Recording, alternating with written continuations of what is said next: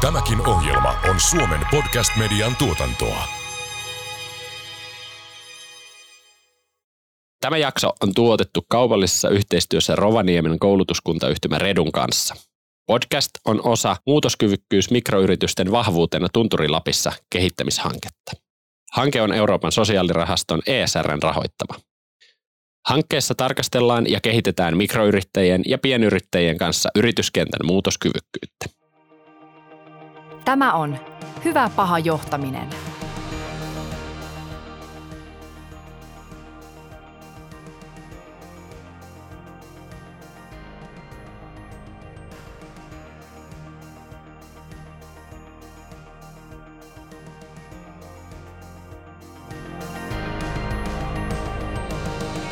Hyvä paha johtaminen podcastissa käsitellään ihmisten johtamisen haasteita ja mahdollisuuksia.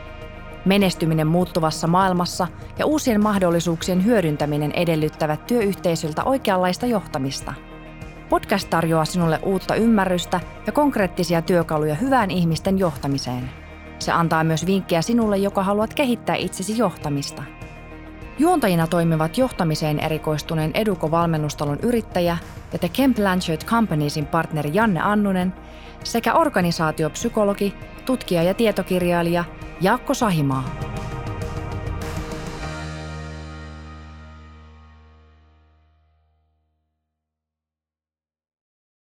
Me ollaan saatu Hyvä paha johtaminen podcastiin vieraaksi TV-kokki, puhuja, hotelliyrittäjä, monitaituri Sirli Ylläsjärvi sekä johtamisen ja työyhteisön kehittämisen asiantuntija Henna Poikajärvi Reduedu Oystä. Tervetuloa mukaan Hyvä paha johtaminen podcastiin.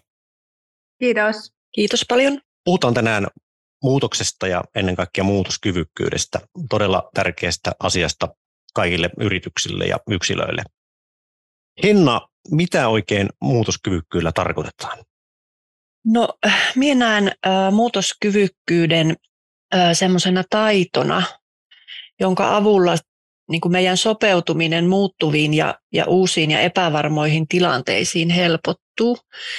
Ja tämä näkemys on mulla ehkä vaan niin kuin vahvistunut, mitä enemmän me on eri, eri työyhteisöissä, organisaatioissa tai, tai sitten johtamista kehittänyt. Muutoskyvykkyys on myös taitoa analysoida sitä nykytilannetta, tunnistaa sieltä niitä muutostarpeita ja sitten taitoa säilyttää se oma ja, ja lisäksi sen organisaation tai yrityksen se toimintakyky ja pitää sitä ö, nykyliiketoimintaa pyörimässä, vaikka on niitä samanaikaisia muutosten ristipaineita siellä toimintaympäristössä. Lisäksi on, on tullut esille se, että on kykyä valita selkeä suunta ja tavoitteet sille toiminnalle ja, ja kykyä suunnitella toimivia ratkaisuja ja niitä etenemistapoja.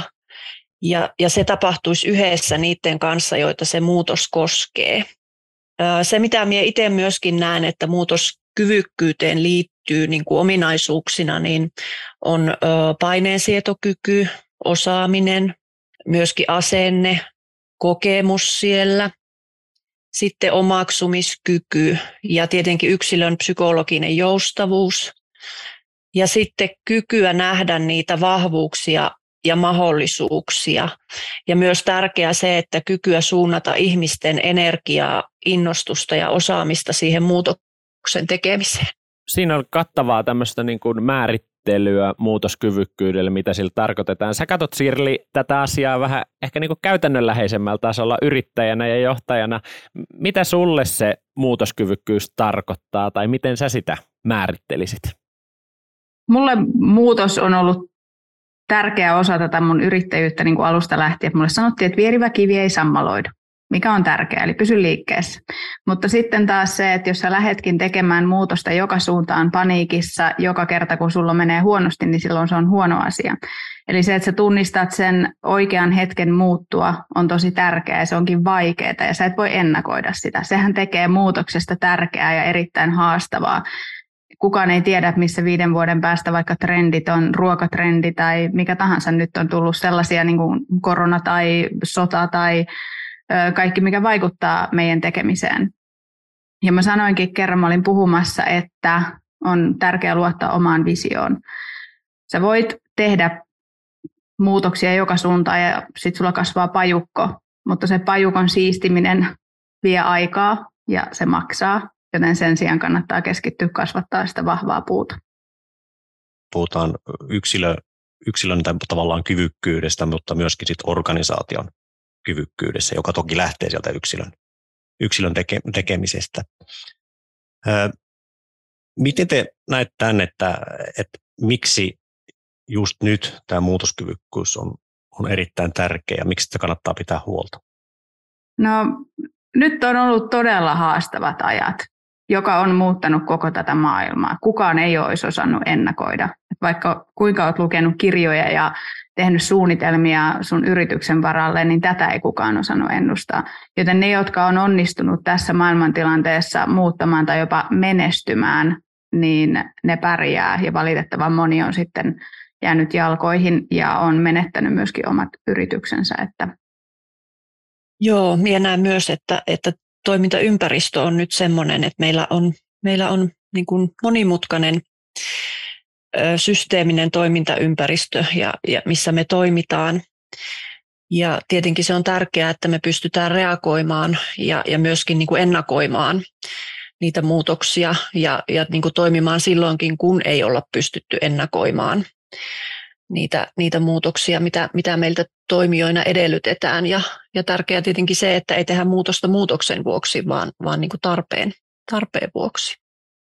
Ja useinhan puhutaan tämmöisestä VUKA-maailmasta, jossa me eletään, että, että tämä VUKA termi tulee sanoista volatile, uncertain, complex, ambiguous, eli asiat on muuttuvia, epämääräisiä, epävarmoja, ja ja tämmöisessä toimintaympäristössä, jos me eletään, niin silloinhan se nimenomaan kai vaatii sitä, että meillä on sitä muutoskyvykkyyttä, muutosjoustavuutta, ja se, sehän niin kuin haastaa meitä sekä yksilöinä että sit organisaatioina.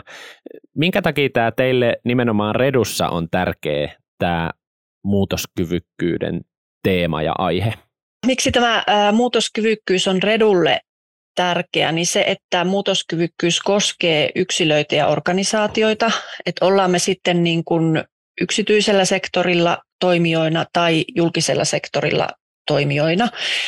Ja Redu kokonaisuudessa ja Redu Edu Oy siellä niin kuin osana toimijana, niin me ollaan niin kuin julkisen sektorin toimijoita. Ja tietenkin meille on tärkeää, että, että me säilytetään mahdollisuus tuottaa niitä koulutuspalveluja ja osaamisen kehittämisen palveluja niin kuin asiakkaiden muuttuviin tarpeisiin ja työelämän muuttuviin tarpeisiin. Ja, ja jos minä näen tuon muutoskyvykkyyden, että se on niin kuin yksilöiden ja organisaatioiden ominaisuus ja lisäksi yhteiskunnallinen ominaisuus, niin tietenkin Redu ja Redu Edu Oy yhteiskunnallisina toimijoina niin meitä sitoo mitä suuremmassa määrin sitten tämä yhteiskunnallinen muutoskyvykkyyskin. Miten se oikeastaan on, että onko tämä muutoskyvykkyys ensisijaisesti yksilöiden, organisaatioiden vai yhteiskunnan taito tai kyky, vai onko se vähän tätä kaikkea? Miten sä Henna näkisit tämän asian? Minä näen, että se on vähän tätä kaikkea. Eri tasoilla ehkä. Et jos, jos puhutaan yksilö, tasoisesta muutoskyvykkyydestä organisaatioissa toimii erilaisia yksilöitä ja, ja heidän muutoskyvykkyytensä on erilainen, mikä taas sitten niin kuin tuo sen, sen ominaisuuden siihen organisaation muutoskyvykkyyteen, että minkälainen se organisaatio on, on sen muutoskyvykkyyden osalta. Ja sitten taas yhteiskunnallisesti sen, näen niin kuin sen semmoisena laajempana ominaisuutena. Sirli, sä olet tehnyt aika monenlaista juttua yrittäjänä ja sä voisit vähän avata meidän kuulijoille sitä, että minkälainen sun tavallaan muutosmatka ja tarina on ollut tässä? Mä kiitän kyllä niitä mentoreita ja yrittäjiä, esimiehiä, joita mulla on tässä matkan varrella ollut, koska he on opettanut mulle paljon. Ei välttämättä osaa edes tiedä sitä, että mitä kaikkea on opettanut. Ja nuorena sitä jotenkin tukeutuu paljon juurikin näihin esimiehiin ja luin paljon kirjoja ja halusin niin kuin oppia mahdollisimman paljon tästä yritysmaailmasta. Mutta fakta on vaan se, että ainoa mikä noissa vaativissa tilanteissa pelastaa sut on se oma halu niin kuin ymmärtää ja pysähtyä ja tehdä ne tarvittavat muutokset. Ja yleensä silloin pitää hetkeksi pysähtyä, vaikka kuinka ahdistaa ja tuntuu, että on kiire ja nyt pitää tehdä ne päätökset heti, niin se yksi päiväkin, että sä unohdat kaiken muun, otat sen ajan itsellesi ja teet ne päätökset. Ja yleensä sitähän ei tiedetä etukäteen, milloin sitä muutosta pitää tehdä. Ja koronavuosi oli se, kun mä elin tavallaan mun unelmaa. Mä olin omistanut jo putikhotellin useamman vuoden ajan ja oltiin voitettu palkintoja ja sillä meni hyvin. Ja sitten saatiin mahdollisuus lähteä suunnittelemaan tämmöistä 10 miljoonaa hotellihanketta, jossa me oltiin osakkaana ja operoimassa ja pistettiin siihen omaa rahaa paljon, otettiin ylimääräinen työntekijä, että voidaan äh, ehditään tapaamaan sijoittajia ja tekemään laskelmat ja suunnitelmat, koska sen 10 miljoonan äh, tuota, liiketoiminnan tekeminen ei ole ihan parin päivän juttu. Sitten aivan yhtäkkiä tuli tämä pandemia ja me jouduttiin laittamaan, tai pääsiäisenä lyötiin kaikki paikat kiinni, raha ei tullutkaan enää, puhutaan niin kuitenkin meidänkin pienessä paikassa 100 000 euroa liikevaihdosta, mikä siinä kuukauden aikana olisi pitänyt tulla. Ja mä istuin kesällä tuossa meidän kodin rappusilla, me oltiin just rakennettu talo. Mä sanoin mun appiukolle ja mun miehelle, että Aurora Estate menee konkurssiin, ja ei ole enää mitään, mitä me voidaan tehdä. Ja mä muistan sen, oli, oli niin kuin ihanan lämmin ilma ja, ja se tuntui ihan kauhealta sanoa se ääneen. No, tunturi oli lyöty myös kiinni ja me oltiin sunnuntaina mun siskon kanssa haikkailemassa ja laskemassa ja tulee oudosta numerosta puhelu. Mä ajattelin, että mä vastaan siihen ja Elyltä soitetaan. Me oltiin haettu tälle meidän uudelle hankkeelle rahaa niin kuin tukirahaa tähän, mm, kun sitä jaettiin silloin, vaan oli, no joo, ely. Ja Aurora Estateille sanottiin, että koska me oltiin tehty tappiollinen vuosi, vaikka me oltiin tehty plussaa kolmantena vuotena, että meille ei anneta mitään rahaa. No se tuli se puhelu sitten kuitenkin silloin sunnuntaina ja sanottiin, että me voitaisiin jotakin rahaa teille antaa. Se oli muutama kymmenen tuhatta, Mä että okei, että me otetaan se vastaan ja mä soitin mun yhtiökumppanille, että tiedätkö, että nyt mennään viikko kerralla, että ei tehdä mitään päätöksiä. Että me saadaan tämmöinen pieni rahasumma, joka auttaa meitä ja me päätettiin, että viikko kerrallaan, ja me käytiin tämä sama keskustelu uudestaan ja uudestaan, että aina me oltiin saatu niin vähän päätä pinnalle, mutta se ei, tilanne ei näyttänyt hyvältä. Ja mä en saanut palkkaa mistään totta kai, koska yritys oli jo ihan niin kuin konkurssin partaalle. Me haluttiin maksaa palkat meidän työntekijöille ja kaikki laskut hoitaa miten pystytään ja niitä siirrettiin. Ja mä perustin oman uuden yrityksen, koska mä ajattelin, että no, että puhtaalta pöydältä mä aloitan, että mä en ole vielä tehnyt konkurssia ainakaan. Että mä osaan kuvata itse, mulla on aikaa, että mä alan tekemään tätä sometyötä. Ensimmäinen keikka, minkä mä sain, niin mä sain 100 euroa siitä, että mä mainostin tämmöistä keittiöpuutarhaa, mikä on mulla vieläkin tuolla, mistä mä tykkään tosi paljon. Ja sitten mä sain semmoisen idean, kun mun kaveri oli myöskin työttömänä, hän on elokuva- ja TV-alan kuvaaja, että tehdään mainosvideo Mutille. Mä rakastan Mutti-brändiä, että mä laitan suoraan Italiaan sähköpostia, että hei tuodaan Mutti Lappiin, että mulla on tämmöinen idea, ja ne innostu siitä. Ja mä myin kymmenellä tuhannella eurolla mainosvideon Italiaan. Ja sitten me kuvattiin se kahdestaan tämän Mika Hirvosen kanssa, joka on voittanut seitsemän kultaista venlaa. Ja siitä se lähti. Sitten mut pyydettiin konsultoimaan, koska jaettiin tätä näitä raho- rahoja yrityksille, että ne voi kehittää tämän pandemian aikana. Mä sain kymmenien tuhansien euron diilin siitä, että mä olin konsulttina ravintolassa. Eli mä olinkin avaamassa toista ravintolaa ja mä tein niille kuvat ja kassajärjestelmät ja konseptit ja reseptit kaikki. Ja mä aloin niin kuin, saamaan mun henkilökohtaista elämää takaisin äh, tavallaan niin kuin, järjestykseen. Ja se on ollut ehkä isoin muutos. Siitä täydestä kaauksesta ja epätoivosta, niin sen sijaan, että mä olisin jäänyt vaan ö, laskettelemaan ja hengailemaan kotiin ja oottanut, miten tuleva tuo tullessaan, niin tällä hetkellä Aurora Estate on tehnyt ennätystilikautensa viime vuonna. Ja mulla on tosiaan tämä mun oma yritys, missä on ollut melkein 100 000 euron liikevaihto. Ja sitten mä itse asiassa vuokrasin viikko sitten uuden ravintolatilankin. Tämä on mun mielestä mahtava tarina ja mahtava esimerkki siitä muutoskyvykkyydestä ja joustavuudesta tavallaan ehkä pakotetustikin kun, kun tulee tiiliseinä vastaan, niin sitten on pakko keksiä uudenlaisia väyliä ja keinoja. Jos lähdetään ikään kuin yksilötasolta purkamaan tätä tarinaa, niin mitä, mitä se sun mielestä vaatii niin kuin yrittäjän, johtajan, yksilön niin kuin mindsetiltä ja tavallaan mielen, mielen tasolla, että tämmöisissä kri- kriisitilanteissa pysyy joustavana ja ei, ei jotenkaan kangistu ja jähmety siinä tilanteessa, vaan pysyy, pystyy niin kuin pysymään liikkeessä ja löytämään niitä uusia vaihtoehtoja.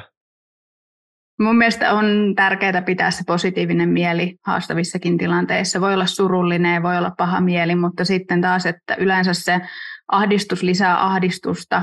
Eli pitää löytää niitä hyviä ja positiivisia asioita, asettaa positiivisia tavoitteita itselleen, että miten, no esimerkiksi mitä tarvitaan, jotta selviää tästä montusta ylös, mitä sun pitää tehdä. Ja sitten taas niin kun harvoin se ratkaisu on se, että mitä mä oon tehnyt viimeiset kymmenen vuotta tai viimeiset viisi vuotta. Kun sitä on nyt tehty ja se ei ole jostain syystä toiminut, niin sitten pitää miettiä, että mitä muuta mä osaan tehdä tai mitä muuta mä pystyn tekemään.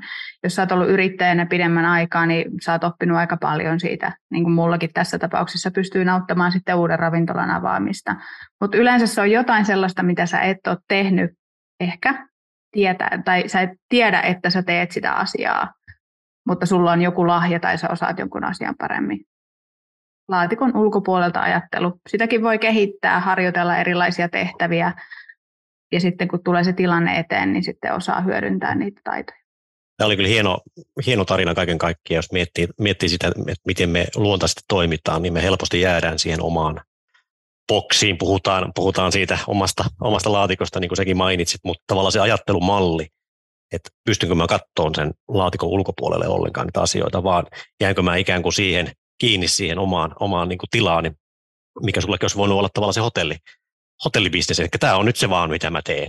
Ja jos mm. tämä nyt ei lähde tästä, niin sit mitä mä sitten, mä en tiedä mitä mä teen, mutta sä lähdit heti aktiivisesti hakemaan uusia mahdollisuuksia, katsoit maailmaa ihan uudella tavalla ja ulkopuolelta täysin sun, sun nykyisen bisneksen, niin tämähän on, tämähän on niin kuin oleellinen juttu kaiken kaikkiaan sitten sen jatkomenestyksen kannalta. Joo, tässä on vielä käynyt se, että mä oon joutunut nyt toistamisen hylkäämään tämän ison hotellihankkeen. me kerättiin uudestaan sijoittajat siihen, ja, mutta nyt kun alkoi tämä Ukrainan sota, niin kustannukset on noussut niin paljon, että myöskään sijoittajat, joilla olisi rahaa sijoittaa, niin ei uskalla lähteä rakentamaan näin isoa uutta konseptia. Joten nyt piti sitten miettiä taas kerran uudestaan, ja mä ajattelen, että nyt mä vuokraan tämän ravintolatilan, jonka mä pystyn hoitamaan ilman mitään lainaa, ilman ketään muuta ihmistä. Että mä haluan jotakin, mikä on vain mun oma ilma, että mun pitää esimerkiksi sijoittajille pitää aina selittää ja ne pitää saada uskomaan siihen sun projektiin samalla tavalla, mitä sä itse uskot siihen. Ja se tuntuu pahalta heittää se iso haave ja projekti, jonka eteen on tehty vuosia työtä, koska jotenkin ajattelen, että mä oon pistänyt siihen niin paljon rahaa ja aikaa, että eihän mun kannata luopua siitä. Mutta jos niin pitkään, kun mä pidän kiinni siitä ajatuksesta ja siitä liikeideasta, niin eihän mulla jää tilaa millekään muulle. Joten nyt mä sanon tämän niin kuin ääneen ensimmäisiä kertoja, tai olen sanonut jo tässä parin viikon aikana, että sitä ei ole sitä projektia enää koska nyt viimeiset pari vuotta, niin mä että no kyllä se joskus vielä tulee. Mutta nyt mä oon sanonut, että ei, sitä ei tule.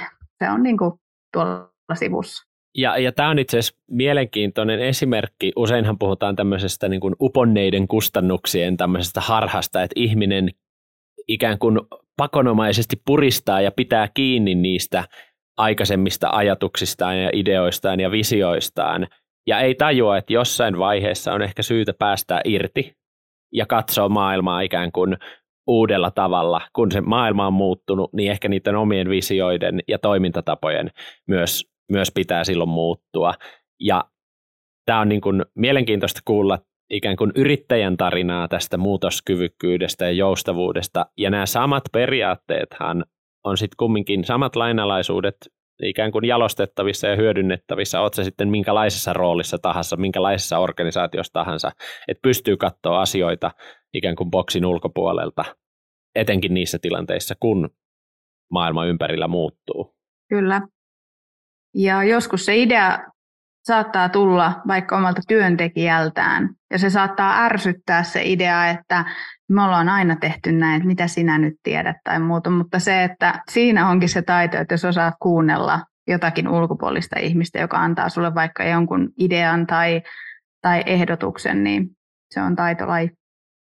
Osa tämmöistä muutoskyvykkyyttä, mä uskon, on se, myös se, että ymmärtää, että näissäkään tilanteissa ei ole yksin ja pyrkii hakemaan apua ympäriltään. Minkälaista apua sä oot tarvinnut? Minkälaista apua sä oot saanut? Mistä ja keneltä sä oot ikään kuin tämmöisessä risteyskohdassa saanut tukea, apua, mentorointia, mitä ikinä se onkaan ollut? No iso apu on tullut kotoa, eli mun puolison tuki ja ymmärrys. Hän on luottanut siihen, että mä osaan hoitaa omat raha-asiani tiukoissakin tilanteissa, on tukenut, ei ole niin kuin missään vaiheessa painostanut, mikä on varmasti hänellekin ollut haastavaa, varsinkin kun oli tämä talokin silloin rakennettu, kun meinasi mennä tuo firma konkkaan. Ja sitten mulla on aivan huikeita ihmisiä mun ympärillä. Niin kun esimerkiksi moni näistä sijoittajaehdokkaista ison projekti on nykyään ystäviä, jolle voi aina soittaa ja pallotella niitä omia ideoitaan, jotka sitten osaa antaa pieniä neuvoja ja kannustaa. Ja viimeksi eilen on jutellut yhden henkilön kanssa, joka on pärjännyt hyvin kiinteistöalalla, niin ihan vaan sillä tavalla, että mä oon kertonut, mitä mä suunnittelen, ja hän sitten kommentoi niitä. Ja se on auttanut. Kerran kuukaudessakin joku puhelu ihmisen kanssa, joka on rakentanut oman uransa esimerkiksi sillä tavalla, että minäkin tiedän, että hän on tehnyt kaiken itse alusta lähtien, ja nyt puhutaan niin kuin miljoonien ö, bisneksestä, niin on kiva saada semmoista, että joku hyväksyy sen sun idean tai, tai kannustaa sua. Että kyllä sillä on iso merkitys. Eikä se tarvii olla edes mikään valtava miljonääri yrittäjä siellä taustalla, vaan just se, että oma puoliso tai ystävä, mutta jollekin, jolle voit uskoutua, ja niitä on yllättävän vähän sitten kuitenkin, että kelle sä uskallat kertoa ne sun ideat ja visiot, sano jollekin ensimmäistä kertaa ääneen, että mä suunnittelen tällaista, tai, tai että sä sanoit jollekin ensimmäistä kertaa ääneen, että mä joudun luopuun tästä, minkä eteen mä oon tehnyt töitä monta vuotta. Tässä on monta kertaa nyt ikään kuin todettu se, että on yksilö, yksilötaito, mutta myöskin organisaation taito. Ja säkin tuossa Sirli viittasit vähän siihen, että miten, miten tota, sitä omaa porukkaas auttanut, auttanut tilanteessa, kuunnellut ideoita ja muita, niin, niin tota, miten te Henna ja Sirli näette tämän, tämän niin kuin organisaatiotason muutoskyvykkyyden, miten, mitä se tarkoittaa?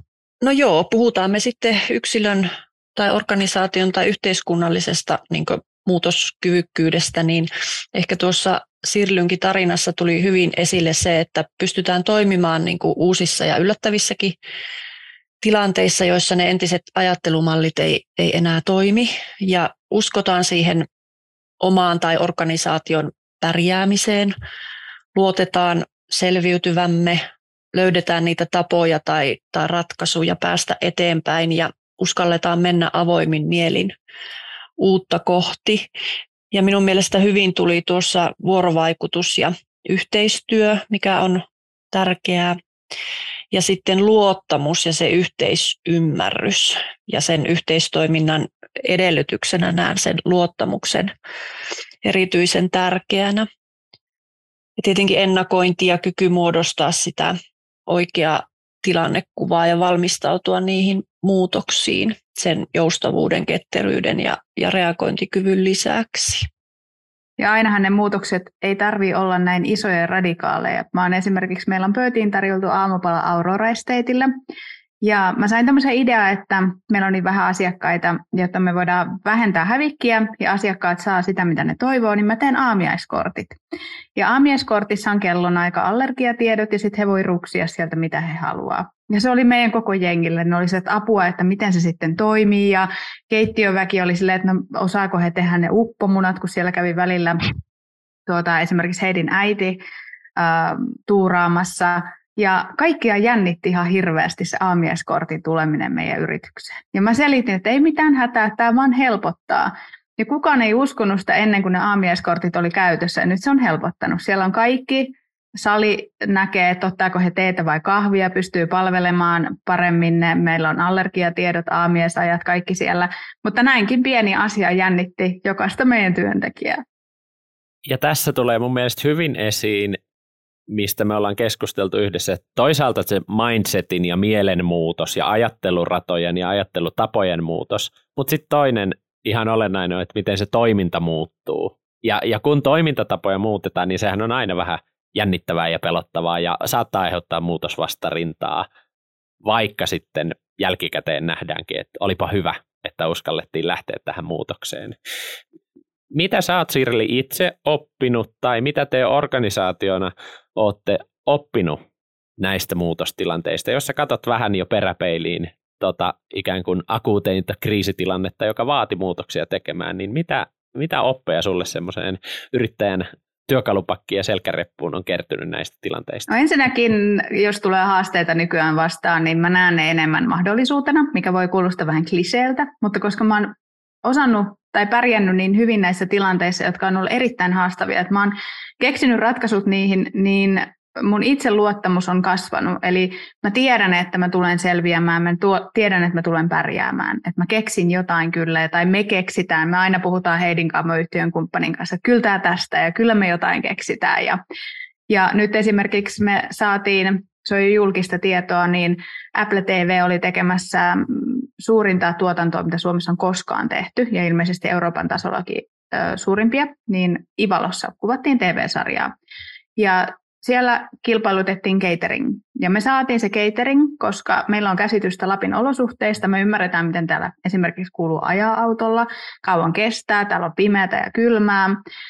Ja me ei ollut ikinä tehty mitään vastaavaa. Meillä ei edes ollut catering kalustoa. Toki me ruokaa osataan tehdä ja me keksitään ratkaisut kyllä niihin. Me tehtiin viiden viikon aikana puolen vuoden liikevaihto. Meitä oli viisi henkilöä siellä töissä. Me ollaan ikinä tehty tuommoista niin kuin elokuva-alalla ja elokuva-ala on erikoinen ala, siellä on muutoksia paljon. Siellä esimerkiksi sanottiin, että Basecamp, eli tämä missä kuvataan, vaihdetaan vuorokauden aikana toiseen lokaatioon, ja se tehtiin yön aikana. Ja meidän päivät alkoi jo 2.30 yöllä, ja ne oli 12-20 tuntisia. Ja kun me sieltä päästiin kotiin, niin me Eidin kanssa naurettiin, että taas kerran me todistettiin, että kyllä me pärjätään tilanteessa kuin tilanteessa. Ja meillä on pieni boutique-hotelli, jossa on siis vain seitsemän huonetta, niin me pystyttiin laajentamaan meidän liiketoiminta ilman mitään kiinteistöä täysin uuteen lokaatioon ja tekemään tuommoinen liikevaihto sen aikana. Niin kyllä mä väitän, että mä pärjään aika monessa tilanteessa nykyään. Et siihen mä voin luottaa, koska mä oon joutunut käymään läpi nämä kaikki eri muutosprosessit. Ja helppoa se ei ole, sitä mä en väitä niin kuin missään nimessä, että tämä saattaa kuulostaa helpolta, mutta mutta mä sanon vaan sen, että on niin kuin sen arvosta puskea. Ja varsinkin yrittäjän, kun sä oot itse vastuussa siitä sun tekemisistä ja sä oot vastuussa sun henkilökunnasta. Sä oot vastuussa siitä, että he saa palkkansa ja heidän elämä, niin kuin talous pysyy kunnossa, koska sä oot palkannut heidät, niin ne on sinun vastuulla. Niin ää, kannattaa niin kuin oikeasti puskea ja yrittää. Ja minusta se yrittäjä-sana, kun sitä haukutaan niin kauheasti tuota, että se on niin ruma se sana, että miksi me ollaan yrittäjiä. Mutta ehkä se niin kuin tällaisessa tilanteessa just, että yritä, tee kaikkesi, koska se onnistuminen tuntuu tuhat kertaa paremmalta, kun se on sinun tekeminen ja sinun yritys. Toki epäonnistumiset tuntuu myös tuhat mm. kertaa pahemmalta, mutta sellaista se on. Mun mielestä yrittäminen sopii sellaiselle ihmiselle, joka haluaa niin kuin haasteita. Ja... Tämä oli erittäin hyvin sanottu. Tässä on ollut hirveän hyvää keskustelua. Voitaisiin jatkaa, jatkaa paljon pidempäänkin tätä, mutta meillä on kaksi, kaksi muuta jaksoa tulossa tähän teemaan vielä lisää, niin jatketaan, jatketaan niissä. Mutta voitaisiin tähän loppuun ottaa vähän sellaista ajatusta tai ehkä viimeistä viestiä meidän kuuntelijoille, jossa on paljon yrittäjiä ja siellä on paljon johtajia, jotka pystyy vaikuttamaan, vaikuttaa näihin asioihin ja toki myös, myöskin sitten itsensä johtajia, joille nämä muutoskyvykkyysasiat on yhtä tärkeitä. Niin mitä te molemmat haluaisitte nostaa esille tästä teemasta ikään kuin loppuun? Mun mielestä tosi tärkeää on, että pitää verkostoitua, koska kaikissa näissä haastavissa tilanteissa mulla on ollut paljon upeita ihmisiä mun taustalla, tai jotka on luottanut muhun, palkannut mut.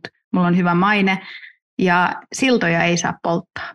Että olkoon tilanne miten vaikea tahansa, niin hoidan ne niin, että sulle ei jää mitään luurankoja sinne taakse, vaikka se on vaikeaa. Puhumalla selviää ihan mistä vaan.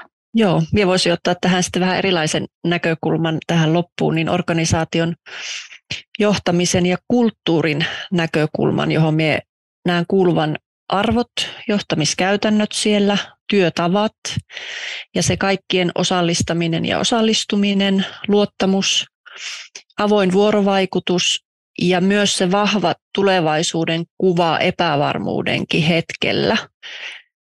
Että nämä on ainakin semmoisia, jotka vaikuttaa organisaation toimintatapoihin ja yksilöiden muutokseen kohdistuvaan ajatteluun. Ja useinhan se on näin, että kun organisaatio tai yksilö on muutoksen keskellä, niin se fiilis on kuin olisi ikään kuin pyörämyrskyn silmässä. Sieltä ei välttämättä näe selkeästi ulos. Ja yksi tärkeitä asioita on se, että on visio eteenpäin, mihin tästä ollaan menossa. Ja se pystytään myös sitten organisaatiossa muille ihmisille sanottamaan selkeästi ja, ja motivoimaan, koska silloin se selkeä visio usein sit motivoi myös siihen, että ajattelutapoja ja niitä toimintatapoja lähdetään muuttamaan, jotta niistä muutostilanteista selvitään. Iso kiitos teille Sirli ja Henna, että olitte vieraana Hyvä paha johtaminen podcastissa keskustelemassa muutoskyvykkyydestä. Kiitos teille. Kiitos. Kiitos. Kiitos. Jos pidit tästä jaksosta, niin muista seurata meitä Spotifyssa tai tilaa meidät Apple Podcastissa, niin kuulet uudet jaksot ensimmäisten joukossa.